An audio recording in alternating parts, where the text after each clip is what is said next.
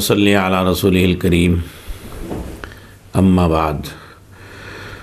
أعوذ باللہ من الشیطان الرجیم بسم اللہ الرحمن الرحیم کل نفس ذائقة الموت وإنما توفون أجوركم يوم القيامة. فمن زحزح عن النار وأدخل الجنة فقد فاز. ومل حیات الدنیا اللہ متاع الغرور۔ ناظرین کرام، یہ ہماری سعادت ہے کہ اللہ تبارک و تعالی نے ہمیں پھر قرآن پاک کی مبارک نسبت پر اور اس مبارک خط کو سمجھنے اور اس کے پیغام کو عام کرنے اور اللہ کے بندوں تک پہنچانے اور اللہ کے بندوں کا اللہ سے تعلق قائم کرنے کے لیے اس مبارک محفل میں پھر جمع کیا اور ہم اس پروگرام سے اللہ کے کلام کے درس کو سن رہے ہیں جو عام فہم اور بہت ہی سہل انداز میں عوام میں مومنین کے لیے، تاکہ وہ علمی نقطے آفرینیوں میں نہ پڑھیں بلکہ جو سیدھا سیدھا پیغام ہے قرآن پاک کا اور اللہ تبارک و تعالی ہم سے مخاطب جو ہے اس قرآن پاک کے ذریعے سے کیا چاہتے ہیں۔ تو سب سے پہلی آیت اس مبارک محفل میں جو میں نے آپ حضرات کے سامنے تلاوت کی، اس مبارک آیت میں اللہ تبارک و تعالی نے ایک ایسی اٹل اور مسلم حقیقت کا تذکرہ فرمایا کہ جس کو موت کہا جاتا ہے۔ یعنی یہ ترکیب عناصر اور یہ جو وجود دکھ رہا ہے، چاہے وہ انسان کا ہو یا کسی جانور کا ہو، چھوٹا ہو، بڑا ہو، درندہ ہو، وحشی ہو، کچھ بھی ہو بہرحال جو زی حیات ہے جس کے اندر زندگی پائی جاتی ہے، اس پر موت کا طاری ہونا یقینی ہے، سو فیصد اٹل حقیقت ہے۔ دنیا میں آج تک ہر حقیقتوں میں لوگ اختلاف کرتے آئے ہیں، لیکن موت ایک ایسی اٹل حقیقت ہے، دنیا میں کسی کمزور سے کمزور عقل رکھنے والے اور کسی بھی نظریات کے حامل انسان نے آج تک موت کی تردید نہیں کی، موت کا انکار نہیں کیا۔ یہاں تذکرہ چل رہا ہے۔ اللہ کے نبی صلی اللہ علیہ وسلم اور آپ کے صحابہ جو غزوہ عہد اور، کفار اور عیسائی اور یہودیوں کی طرف سے جو مظالم اور تکالیف کا سامنا کرنا پڑ رہا تھا اعلائے کلیمت اللہ کے لیے جن راہوں سے اور جن حالات سے حضرات صحابہ گزر رہے تھے، اس درمیان میں موت کا تذکرہ کیا معنی رکھتا ہے، تو اس کی گہرائی میں جب آپ پہنچیں گے تو اس ربط سے یہ معلوم ہوگا کہ حضرات صحابہ اور حضرت نبی پاک علیہ السلاۃ والسلام دیکھتے تھے کہ ہم اعلائے کلیمت اللہ کر رہے ہیں، حق کی اشاعت کر رہے ہیں، قرآن پاک ہمارے پاس ہے، اللہ کی نصرتیں اور مددیں ہیں، لیکن ان کا شور اور شر بڑھتا ہی جا رہا ہے۔ تو اللہ کی طرف سے ارشاد عالی ہوا، ایک تو ہم دنیا میں ہر بر عمل کو ضرور سزا دیں گے، لیکن اگر کوئی یہاں سے بچ بھی گیا تو تمہیں اس بات سے مطمئن ہونا چاہیے کہ موت تو سب کو لازمی طور سے آئے گی اور موت ایک ایسا پل ہے کہ جس سے گزر کر ہر مجرم کو، ہر اللہ کے نیک و کار کو، ہر طرح کے انسان کو ہمارے سامنے کھڑا کر دے گی اور جب وہ ہمارے سامنے ہوں گے، چاہے وہ کفار مکہ ہو، ظالمین ہو، یہودیت ہو، عیسائیت ہو، کوئی بھی ہو، تو جب وہ ہمارے سامنے ہوگا تو وہ ہماری گرفت سے باہر نہیں ہوتا۔ نہ اب باہر ہے، نہ اس وقت میں باہر ہوگا۔ اور یہاں اگر کسی وجہ سے، حکمت کی وجہ سے ڈھیل دے دی گئی، لیکن آخرت کی گرفت سے تو وہ کسی حال میں بچ نہیں سکتا۔ تو موت کا تذکرہ کر کے ایک تو دنیاوی شدائد اور تکلیفوں سے ذہن ہٹا کر آخرت کی طرف کو لگانا ہے اہل ایمان کا۔ دوسرے، یہ بھی ایک اس میں نکتہ ہے کہ اہل ایمان کو دنیا کی عارضی تکلیفوں کا کوئی خیال اور اس کی وجہ سے دلگیر نہیں ہونا چاہیے، بلکہ موت ایک ایسی مسلم حقیقت ہے کہ جس کے بعد ان اہل ایمان پر اللہ کی نعمتوں کی شروعات ہوگی۔ دوسرے یعنی موت کا تذکرہ کر کے کہ موت ایک طبعی چیز ہے اور یہ جو عارضی زندگی ہے، اس کا گویا تکملہ اور تتمہ ہے۔ تتمہ کا مطلب یہ ہے کہ موت آنے کے بعد یہ گویا عارضی زندگی، حقیقی زندگی میں اور مستقل اور دائمی زندگی میں تبدیلی ہوتی ہے۔ اگر موت نہ آئے تو یہ دنیا اور دنیا کا پلیٹ فارم تو عارضی ہے، ہر حال میں ختم ہونا ہے۔ اور ہمیں ایک مستقل زندگی چاہیے، جو اللہ کی نعمتوں میں گھری ہوئی ہو اور اللہ کے طرح طرح کے انعامات کا ترتب اور اللہ کی رحمتیں اور رضوان سے ہم فیضیاب ہو رہے ہوں۔ تو اس کے لیے موت ضروری ہے۔ اس لیے اللہ کے نبی صلی اللہ علیہ وسلم نے فرمایا، الموت جسر یوسل الحبیب الحبیب موت تو ایک پل ہے جو عاشق کو اپنے محبوب تک لے جاتا ہے۔ اس لیے موت گھبرانے کی چیز نہیں، بلکہ موت تو ایک طبعی چیز ہے اور ایک ہماری اس عارضی زندگی کا تکمیلہ ہے اور تتمہ ہے۔ اور گہرائی کے اعتبار سے اگر دیکھا جائے تو اس آیت مبارکہ کو لا کر کے یہودیت پر رد بھی ہے۔ ان کے یہاں جو ہے موت جو ہے وہ طبعی چیز نہیں ہے، بلکہ موت گناہ کی وجہ سے آتی ہے۔ یہ نظریہ ہے۔ اور انجیل میں اس کی وضاحت ہے باب پیدائش میں کہ انسان محفوظ تھا، گناہ آیا۔ گناہ کی وجہ سے موت آئی۔ حالانکہ اسلام کا صاف ستھرا نظریہ یہ ہے، قرآن پاک کا صاف ستھرا نظریہ یہ ہے کہ موت گناہ کی وجہ سے نہیں آئی، موت تو انبیاء علیہ السلام کو بھی آتی ہے، موت اولیاء اللہ کو بھی آتی ہے، ابدال و اختاب کو بھی آتی ہے، جو اللہ کے بڑے مقرب برگزیدہ بندے ہوتے ہیں، ان سب کو موت آئی ہے۔ حتیٰ کہ ساری کائنات کی روح حضرت محمد الرسول اللہ صلی اللہ علیہ وسلم کی ذات عالی کو مقررہ وقت پر اللہ نے اپنے پاس بلا لیا۔ یہ نظریہ قرآن مزاج کے خلاف ہے کہ موت گناہ کی وجہ سے آتی ہے۔ اس کا مطلب یہ ہے کہ جو لوگ گناہ نہیں کرتے، انبیاء علیہ السلام ہیں، صحابہ ہیں، معصوم و محفوظ لوگ ہیں، ان کو تو اسی دنیا میں رہنا تھا۔ وہ اس دنیا سے جانے کا ان کا کوئی سوال ہی نہیں تھا۔ اس نظریے کی بھی تردید جو ہے، وہ قرآن مقدس نے فرمائی اور کہا، اعلان کیا، کل نفس ذائقت الموت۔ ہر جاندار کو موت کا مزہ چکھنا ہے۔ اور تم کو تمہاری پوری مزدوری تو بس قیامت ہی کے دن ملے گی۔ یعنی انسان یہاں جتنی محنتیں، مشقتیں اللہ کی رضا کے لیے کرتا ہے، اس سب کا ثواب اللہ قیامت میں ضرور عطا فرمائیں گے۔ فمن عن النار، لہذا جو دوزخ سے بچا لیا گیا وہ ادخل الجنہ اور جنت میں داخل ہو گیا، فقد فاز۔ تحقیق کے وہ تو کامیاب ہو گیا، سو فیصد کامیاب ہو گیا۔ ومل حیات دنیا اللہ متاع الغرور۔ اس عارضی دھوکے والی زندگی سے تمہیں متاثر نہیں ہونا چاہیے۔ دنیا کا ساز و سامان، دنیا کی خوشحالیاں، یہ تو ایک دھوکے کا سامان ہے۔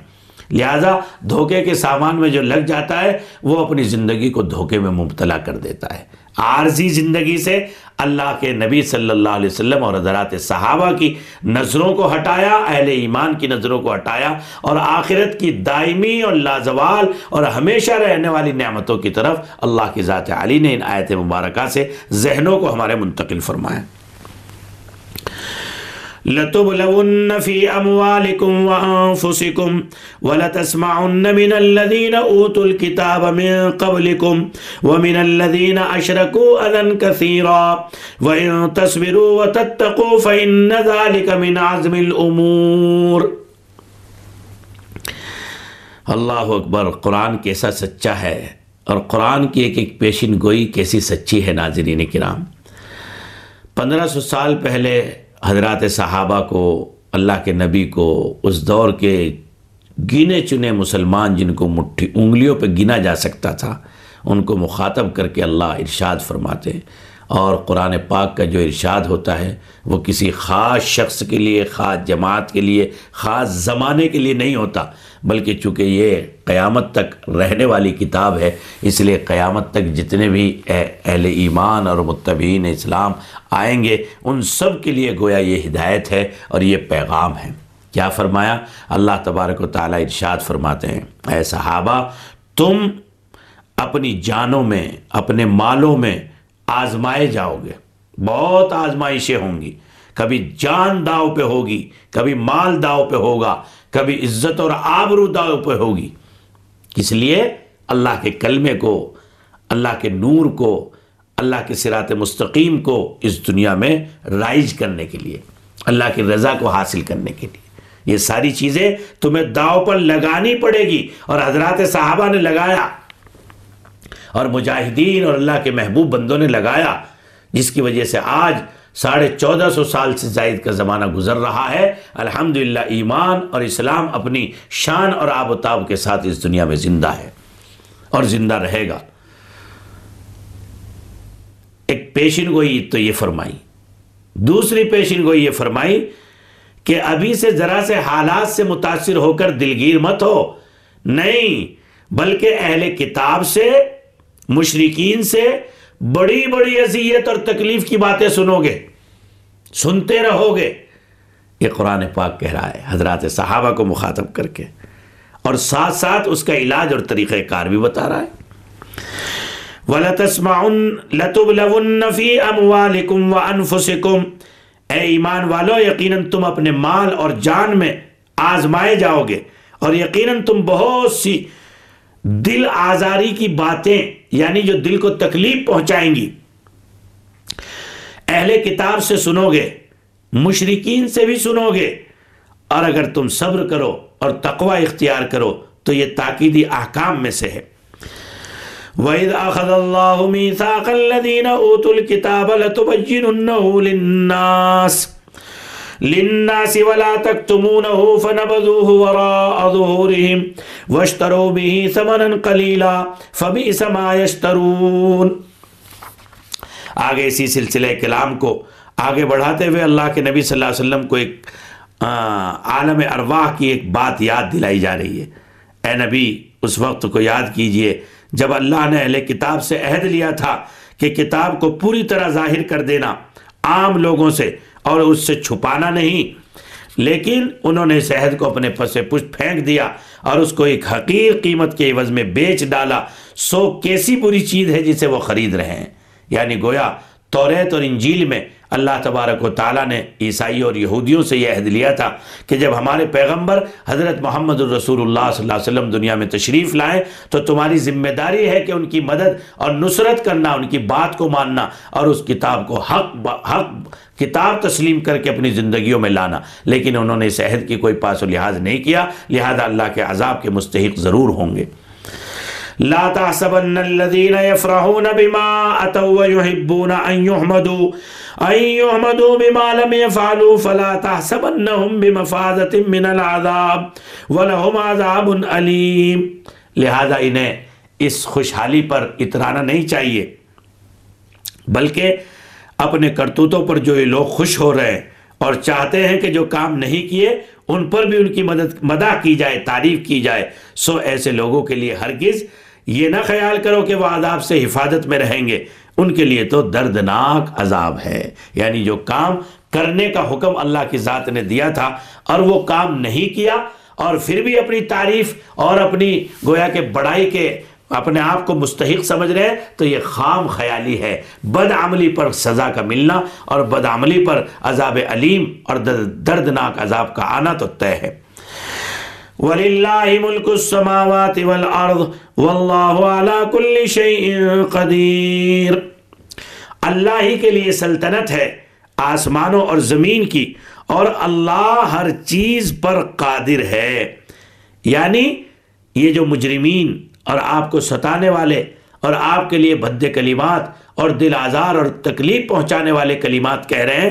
اللہ جہاں آسمان و زمین پر ملکیت رکھتا ہے، قوت رکھتا ہے، اسی کے ساتھ اللہ ان مجرمین کو سزا دینے پر بھی قادر ہے۔ یہ اپنے محبوب نبی کو تسلی دی گئی، اہل ایمان کو تسلی دی گئی کہ اگر ایمان والوں کا تعلق اللہ کی ذات عالی سے مضبوط رہے تو اہل ایمان کے ساتھ آنے والے حالات و مسائب اور ان کی تکلیف دہ باتوں کا بدلہ اللہ تبارک و تعالی خود مجرمین سے لے لیں گے۔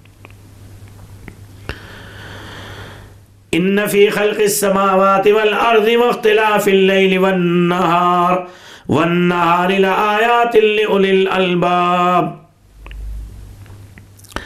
بے شک آسمان اور زمین کی پیدائش اور رات دن کے عدلنے بدلنے میں یعنی کبھی دن بڑا، کبھی رات بڑی، کبھی دن کا حصہ رات میں داخل، کبھی رات کا حصہ دن میں داخل کبھی کبھی کی رات سرد، کبھی کی رات گرم، کبھی کا دن سرد، کبھی کی کبھی کا دن گرم۔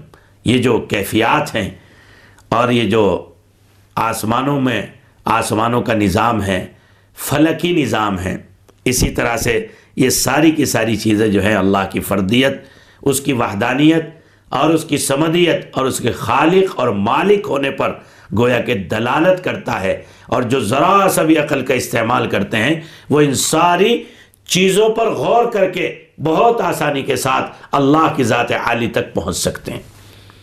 ناظرین کرام، دو طرح کے دلائل اللہ کی قدرت کے دنیا میں پائے جاتے ہیں۔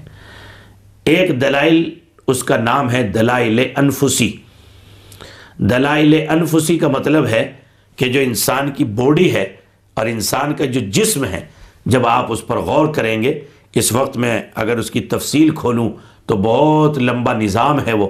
لیکن اللہ اکبر، خدا کے قرآن نے ایک لفظ میں ہمیں اپنے جسم میں بھی غور و فکر کر کے اللہ تک پہنچنے کی دعوت دی ہے۔ اور یہ ایک مستقل موضوع ہے۔ پھر کوئی موقع ہوگا تو انشاءاللہ اس پر تفصیل سے بات کریں گے۔ لیکن اتنی بات ذہن میں رکھو کہ میں آپ کو دعوت فکر دے رہا ہوں کہ اللہ نے ایک عالم بنایا عالم اکبر، ایک عالم بنایا عالم اصغر۔ یہ جو ہمارا جسم ہے، یہ عالم اصغر ہے۔ یعنی بڑے بڑے جسم کا یہ چھوٹا جسم ہے، نمونہ ہے۔ جیسا آپ نے دیکھا ہوگا، جب کوئی انجینئر، ماہر انجینئر کسی بلڈنگ کا ڈیزائن کرتا ہے، اس کو بناتا ہے، اس کا پلان ڈیزائن کرتا ہے تو وہ اس کو بنا کر کے اور بورڈ پر لگا کر لگا دیتا ہے باہر کہ یہ جو بلڈنگ بننے جا رہی ہے، اس کا انداز یہ ہوگا۔ تو اللہ تبارک و تعالیٰ نے پوری کائنات میں جو نظام پھیلایا ہے، اللہ جب اس کو جمع کرنے پر آئے تو اس ذرا سی ڈیڑھ گز کی ڈبیا کے اندر جمع کر کے رکھ دیا۔ میں اس کی تفصیل اس وقت بہت اس کے ساتھ تو نہیں بتاؤں گا، لیکن آپ اتنا، اتنی آپ کو دعوت ضرور دوں گا کہ اللہ تبارک و تعالیٰ نے اس ذرا سے جسم کے اندر آسمانوں کا نظام سورج کا نظام، چاند کا نظام، ستاروں کا نظام، جنت کا دوزک کا، حتیٰ کہ زمینوں کا، زمین کی جتنی قسمیں ہیں ان کا، اور اسی طرح سے جتنے قسم کے پانی دنیا میں بہے جاتے ہیں، ان تمام پانیوں کا، حتیٰ کہ جنگلات کا، حتیٰ کہ جانوروں کا، حتیٰ کہ ہواؤں کا، سارا نظام بدن انسانی کے اندر رکھا ہے۔ آپ حیران حیران ہوں گے کہ ذرا سا جسم ہے اللہ نے کیسے اپنی ساری کائنات کے نمونوں کو اس کے اندر چھپایا ہے؟ یہ جو ہمارا ماتھا ہے ماتھا ناظرین کرام، یہ آسمان ہے۔ یہ چاند اور سورج ہے۔ جس طرح سے چاند اور سورج سے دنیا روشن ہوتی ہے، اسی طرح سے اگر کسی کی آنکھیں نہ ہوں، تو وہ دنیا میں کوئی نہ کلر دیکھ سکتا، نہ خوبصورتی دیکھ سکتا۔ ہمارا جو جسم ہے، جیسے بہت سی زمینیں بنجر ہوتی ہیں، ان میں کچھ نہیں اگتا، جیسے راجستھان وغیرہ کا علاقہ۔ بہت سی زمینیں وہ ہیں کہ جو ایک فصل کاٹو، دوسری فصل تیار۔ یہ نمونے اللہ تبارک و تعالیٰ نے سارے کے سارے بدن انسانی کے اندر رکھے۔ یہ جو ہمارا ہتھیلی ہے، ہتھیلی، ناظرین کرام، یہ ہتھیلی جو ہے، یہ بنجر زمین ہے۔ اس لیے کہ اس کے اندر آپ لاکھ روگن بادام شیری روز لگاؤ، لیکن کبھی بھی یہاں بال نہیں اگیں گے، کبھی بھی یہاں کھیتی سرسبز شاداب نہیں ہوگی۔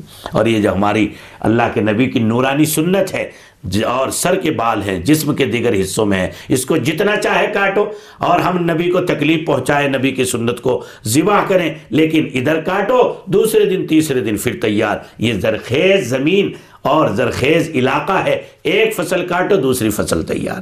تو جو زمین اللہ تبارک و تعالیٰ نے بنجر بنائی، ان کا نمونہ بھی رکھا۔ جو سرسبز شاداب بنائی، ان کا نمونہ بھی رکھا۔ میں اس پر چلوں گا تو بہت لمبی بحث ہو جائے گی، لیکن آپ اتنا ضرور سمجھیں کہ ہمارا جسم اللہ تبارک و تعالیٰ نے اپنی ساری کائنات کا نمونہ بنایا ہے۔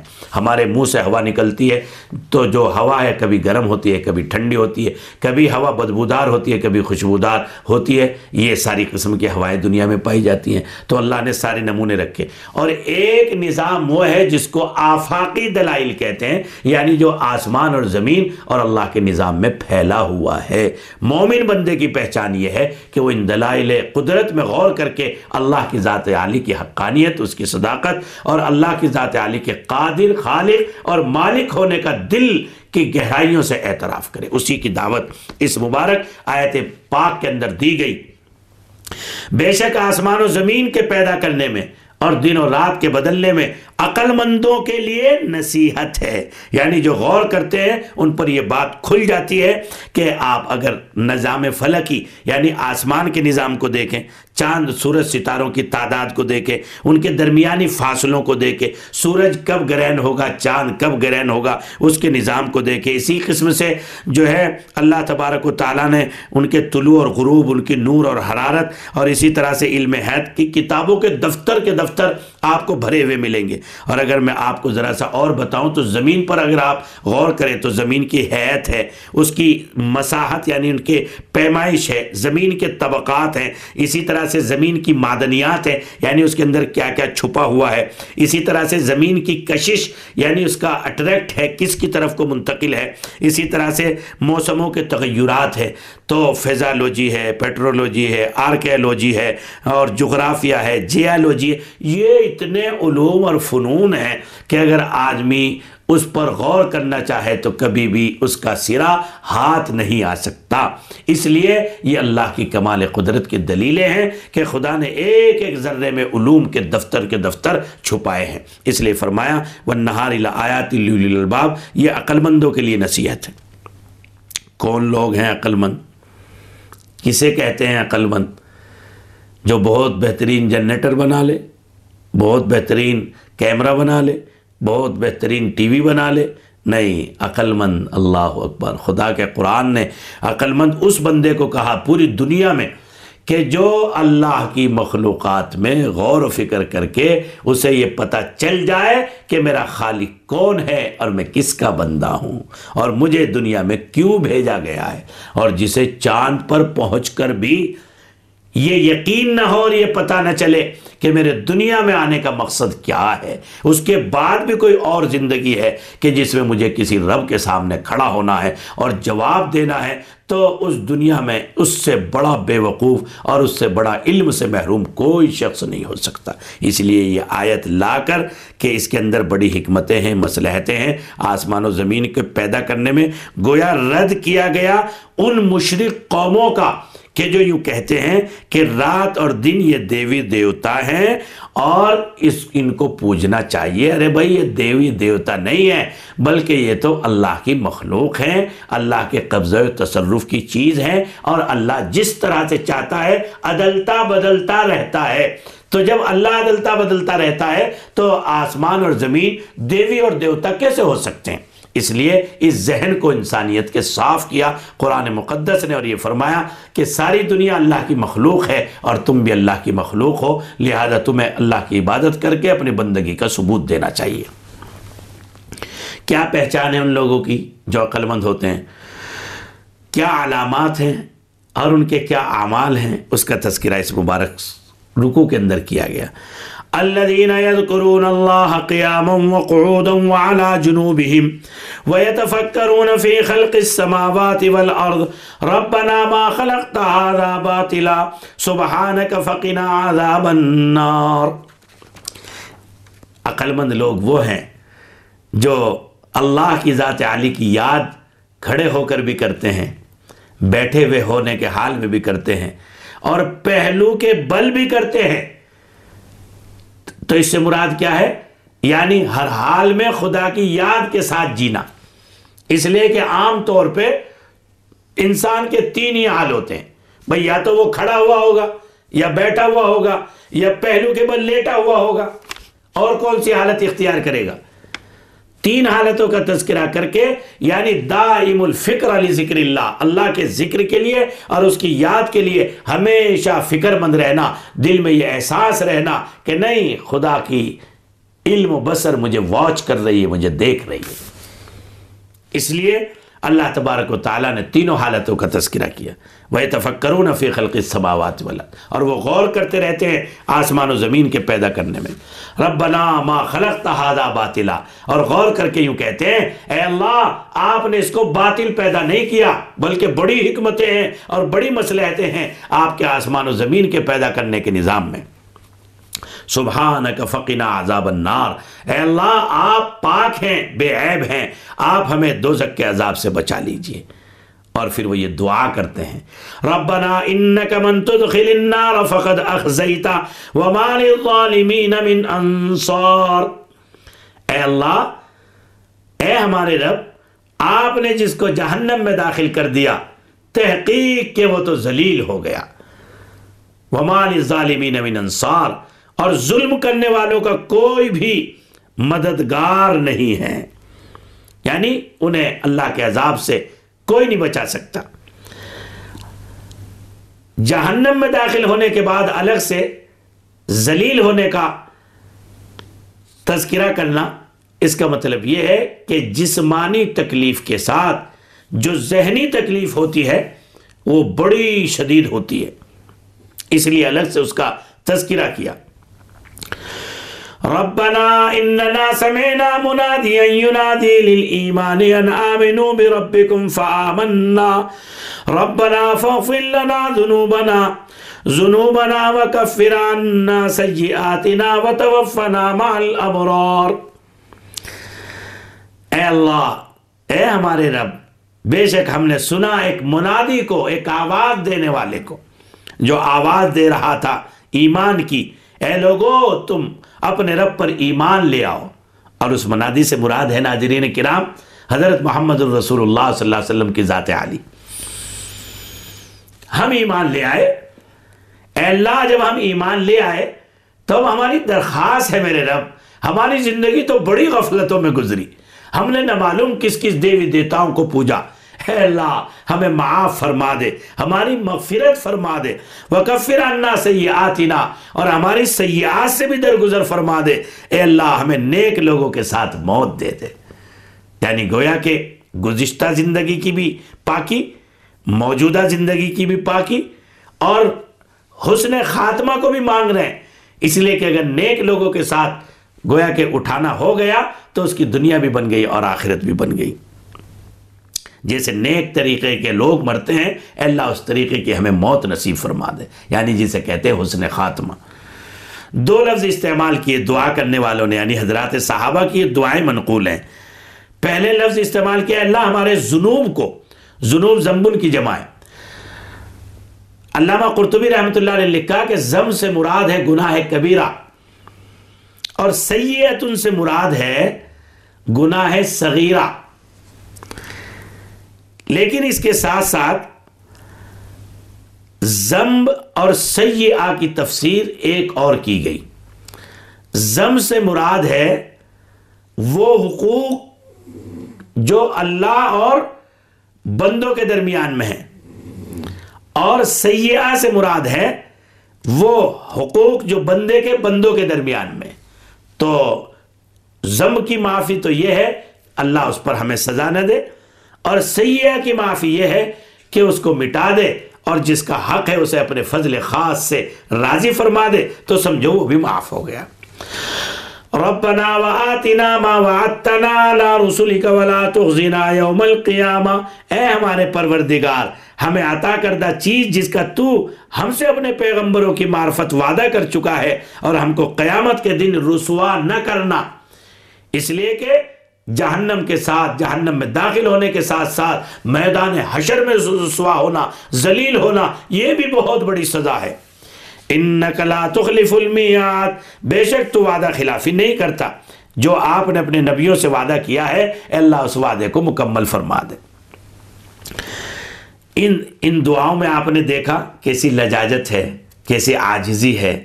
بار بار حضرات صحابہ کہہ رہے ہیں، ربنا ربنا ربنا ربنا۔ اس سے پتہ چلتا ہے کہ یہ ساری درخواست اس وجہ سے ہو رہی ہیں چونکہ اللہ ہمارے رب ہیں، وہ ہمارے پرورش کرنے والے ہیں، پالنے والے ہیں۔ اور پالنے والے کے اندر شفقت ہوتی ہے، پالنے والے کے اندر محبت ہوتی ہے، پالنے والے کے اندر رحمت ہوتی ہے۔ لہٰذا اس کی ذات سے امید ہے، اس کی ربوبیت سے امید ہے کہ وہ ہمارے گناہوں کو معاف کر دے گا۔ فاستجاب لهم ربهم أني لا أضيع عمل عامل منكم من ذكر أو أنثى بعضكم من بعض فالذين هاجروا وأخرجوا من ديارهم وأوذوا في سبيلي وقاتلوا وقتلوا لو كفرن عنهم سيئاتهم ولو دخلنهم جنات تجري من تحتها الأنهار ثوابا من عند الله والله عنده حسن الثواب. اللہ تبارک و تعالیٰ نے حضرات صحابہ کی اس لجاجت اور انتہائی توازو اور عاجزی کے ساتھ بار بار ربوبیت کے حوالے سے یہ دعا اللہ کے یہاں قبول ہو گئی اور خدا نے اعلان فرمایا کہ اللہ نے ان مقبول بندوں کی دعاؤں کو سن لیا اور میں وعدہ کرتا ہوں، انی لا عمل عامل منکم، کہ تم میں سے کسی بھی عمل کرنے والے کے عمل کو میں ضائع نہیں کروں گا۔ چاہے وہ آدمی مرد ہو یا عورت ہو بعض حکم من بعض، تم آپس میں ایک دوسرے کے جز ہو۔ فلدینہ حاجرو لہٰذا جن لوگوں نے ہجرت کی راہ خدا میں اور اپنے شہروں سے نکالے گئے، اور بھی تکلیفیں انہیں میری راہ میں دی گئی اور وہ لڑے اور مارے گئے، ان کی خطائیں ضرور ان سے معاف کر دی جائیں گی۔ اور میں ضرور انہیں ایسے باغوں میں داخل کروں گا جن کے نیچے ندیاں بہ رہی ہوں گی۔ یہ اللہ کے پاس سے بہت بڑا انعام ہے اور اللہ کے پاس تو بہترین انعام ہے۔ یعنی اللہ اپنے بندوں کو بہترین انعام عطا فرماتے ہیں۔ یعنی گویا کہ اللہ تبارک و تعالیٰ ہی کے ہاتھ میں سارے انعامات ہیں اور وہی عطا کرنے والا ہے۔ اس میں مرد کے ساتھ عورت کا بھی تذکرہ کیا کہ عمل کرنے والا چاہے مرد ہو یا عورت ہو، یہ مسیحیت پر اور جاہل مذہب اور جاہل اقوام پر گویا ایک طرح کا رد ہے۔ اور گویا کہ انہوں نے جو عورت کو گندگی اور شیطان کے اثرات اور نحوست کا پلندہ اور نہ معلوم کیا کیا گندے الفاظ سے اور اس کے عورت ہونے کی وجہ سے اس کو ہر طرح کے ثواب اور ہر طرح کے روحانی درجات سے محروم رکھا۔ قرآن پاک نے فرمایا کہ نہیں، انسانیت دونوں میں برابر ہے، مرد میں بھی، عورت میں بھی۔ جیسے انسان عمل کرنے کے عمل کے ذریعے سے اللہ کی محبت کو حاصل کر سکتا ہے، ایسے ہی عورت بھی اللہ کی محبت کو، روحانیت کو حاصل کر سکتی ہے۔ اس لیے اس میں مذکر اور معنس کی کوئی تخصیص نہیں، بلکہ چاہے وہ مرد ہو یا عورت ہو، جو کوئی اخلاص کے ساتھ عمل کرے گا، وہ ہمارے یہاں ضرور مقبول ہوگا اور ہمارے اجر و ثواب کو ضرور بھی ضرور پائے گا۔ اس سے پتہ چلتا ہے کہ مرد عورت کا کوئی امتیاز اور کوئی تفریق نہیں ہے۔ پوری دنیا میں روئے، زمین پر ایک مذہب اسلام ہی ایک ایسا مذہب ہے جو نسوانی حقوق کا قائل ہے اور گویا کہ جس نے عورت کو مرد کے برابر میں کھڑا کیا اور یوں کہا کہ تیرے بھی روحانی حقوق اتنے ہی ہیں جتنے کہ مرد کے حقوق ہیں۔ ایک بہت بڑے عربی طور بھی قرآن پاک کے مفسر ہیں۔ وہ یوں کہتے ہیں، لِأَنَّهُمَا مِنْ أَسْلٍ وَاحِدٍ۔ جنس چونکہ دونوں کی ایک ہے، انسانیت دونوں میں چونکہ مشترک ہے، اس لیے تفریق کی کوئی گنجائش نہیں۔ ایک بہت بڑے مفسر ہیں، امام راضی رحمت اللہ علیہ، انہوں نے تفسیر کبیر میں لکھا، لا تفاوتا فی الاجابت ولا فی الثوابی بین الذکر والانسا یعنی دعا کے قبول کرنے میں، ثواب کے ملنے میں مرد اور عورت کا کوئی امتیاز نہیں، بلکہ دونوں کے دونوں برابر ہیں۔ اگر عورت بھی اخلاص کے ساتھ دعا کرتی ہے، اللہ کے دربار میں اس کی دعا کو بھی سنا جائے گا۔ مرد دعا کرتا ہے، مرد کی دعا کو بھی سنا جائے گا۔ بینت فیہا شرکت النساء مع الرجال فی ما وعد اللہ عبادہ الصالحین۔ مدارک التنزیل میں تحریر فرماتے ہیں کہ اللہ نے اپنے جو نیک بندوں سے وعدہ کیا ہے، قبولیت کا وہی وعدہ اللہ تبارک و تعالیٰ نے عورتوں سے بھی کیا ہے۔ یہ امتیاز ہے مذہب اسلام کا، اس لے کے یہ حقوق کی ادائیگی کا مذہب ہے۔ لا يغرنك تقلب الذين كفروا في البلاد متاع قليل ثم مأواهم جہنم وبئس المہاد اہل ایمان، اور اس وقت میں حضرات صحابہ، ذہنوں کو صاف کیا گیا۔ عام طور سے اہل حق جب مسائب اور شدائد سے گزرتے ہیں، تکلیفوں سے گزرتے ہیں، اور اللہ کے نافرمانوں کو عیشوں میں اور آراموں میں دیکھتے ہیں، تو دل پہ احساس ہوتا ہے، یہ لوگ نافرمان ہیں۔ اللہ کے احکام کے منکر ہیں اور اس کے باوجود بھی یہ شہروں میں بڑی عیش کے ساتھ، بڑی رونقوں کے ساتھ رہتے ہیں، تو خدا کا قرآن کہتا ہے، نہ، لا غرن کا تقلب الدین کا فروف البلاد۔ اے لوگوں ان کا شہروں میں الٹنا پلٹنا، چلنا پھرنا، عیش کے ساتھ رہنا، تمہیں دھوکے میں نہ ڈال دے۔ متاع قلیل۔ تھوڑا سا سامان ہے، تھوڑی سی زندگی ہے۔ ثم مأواہم جہنم۔ پھر ان کا ٹھکانہ دوزخ ہے۔ وہ بے سلمحال اور وہ بہت برا ٹھکانہ ہے۔ یہاں نگاہ مت دوڑاؤ، آخرت پہ نگاہ رکھو۔ لیکن تمہارا حال کیا ہے؟ لیکن الذین اتقوا ربهم لهم جنات تجري من تحتها الانهار خالدين فيها۔ فيها نزلا من عند الله وما عند الله خير للابرار جو لوگ اپنے پروردگار سے ڈرتے ہیں ان کے لیے باغ ہوں گے، جن کے نیچے ندیاں جاری ہوں گی۔ ان میں وہ ہمیشہ ہمیش رہیں گے۔ یہ تو مہمانی ہوگی اللہ کی طرف سے۔ اور جو کچھ اللہ کے پاس ہے، وہ نیکیوں کے حق میں کہیں بہتر ہے۔ یعنی دنیاوی لذتوں سے، دنیاوی نعمتوں سے۔ اور دنیا کی کیفیت اور کیا پائیداری ہے؟ یہاں کی تو ساری ناز و نعمت ایک منٹ میں ہوا ہو جاتی ہے۔ لیکن آخرت میں جو ناز و نعمت ملے گی، وہ دائمی ہوں گی، مستقل ہوں گی۔ وَإِنَّ مِنْ أَهْلِ الْكِتَابِ لَمَنْ يُؤْمِنُ بِاللَّهِ وَمَا أُنزِلَ إِلَيْكُمْ وَمَا أُنزِلَ إِلَيْهِمْ خَاشِعِينَ لِلَّهِ لَا يَشْتَرُونَ بِآيَاتِ اللَّهِ ثَمَنًا قَلِيلًا أُولَئِكَ لَهُمْ أَجْرُهُمْ عِنْدَ رَبِّهِمْ إِنَّ اللَّهَ سَرِيعُ الْحِسَابِ اہل کتاب میں، سارے کے سارے نقمے ناقص، نافرمان اور لعنت کے مستحق نہیں تھے، بلکہ بہت سے لوگ ایسے تھے جو بڑے رقیق القلب تھے۔ اطاعت گزار تھے، نبی کا اقرار کرتے تھے اور انہوں نے کتاب اللہ کو حق جان کر، اللہ کے نبی پر ایمان لا کر، صحابیت کا شرف حاصل کیا، اللہ کا قرآن ان کی تعریف کر رہا ہے۔ کہ مسیحیوں میں یعنی عیسائیوں میں اور یہودیوں میں بہت سے اہل کتاب وہ ہے جو اللہ پر ایمان رکھتے ہیں اور جو کچھ آپ کی طرف نازل کیا گیا اس پر بھی ایمان رکھتے ہیں اور جو کچھ ان کی طرف نازل کیا گیا یعنی وہ توریت اور انجیل کو بھی حق مانتے ہیں خاشعین للہ اور اللہ سے بہت ڈرنے والے ہیں لا اشترون بھی آیات اللہ سمن قلیلہ وہ اللہ کی آیات کو بیچتے نہیں ہیں تھوڑے سے نفع کے عوض میں اولائک لہم اجرہم عند ربہم ان کا بہت بڑا اجر ہے ان کے رب کے پاس۔ بے شک اللہ بہت جلد حساب لینے والا ہے۔ یعنی جو ان سے مجرمین ہیں انہیں سزا دے گا اور جو اللہ کے نیک و کار ہیں ان کو جو ہے اللہ کی طرف سے نعمتیں ملے اجر ایک ایسا لفظ ہے کہ جو دونوں میں استعمال ہوتا ہے۔ یعنی اگر اجر کا لفظ کفار کے لیے، نافرمانوں کے لیے استعمال کیا جائے، تو وہاں اس کا ترجمہ ہوتا ہے عذاب کا۔ اور اجر کا لفظ اگر مومنین، متقین اور اللہ کے صالحین بندوں کے لیے استعمال کیا جائے، تو وہاں اس کا مطلب ہوتا ہے اللہ کا انعام، اس کی رحمت اور اس کی خصوصی نعمت۔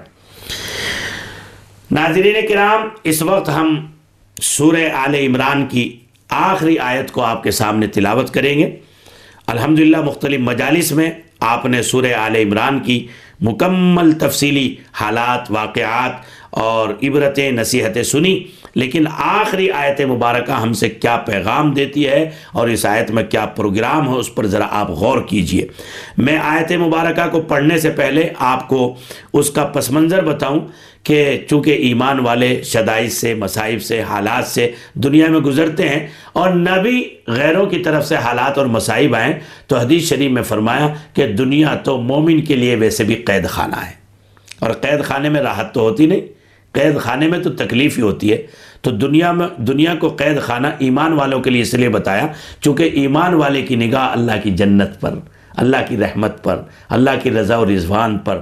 اور آخرت کی لازوال اور ہمیشہ ہمیشہ رہنے والی نعمتوں پر ہوتی ہے۔ اور جس کی نگاہ بلندی پر ہوتی ہے، وہ عارضی تکلیفوں کو کوئی معنی نہیں دیا کرتا۔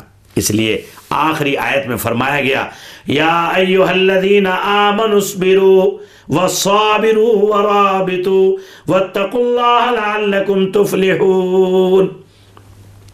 اے ایمان والو، صبر کرو۔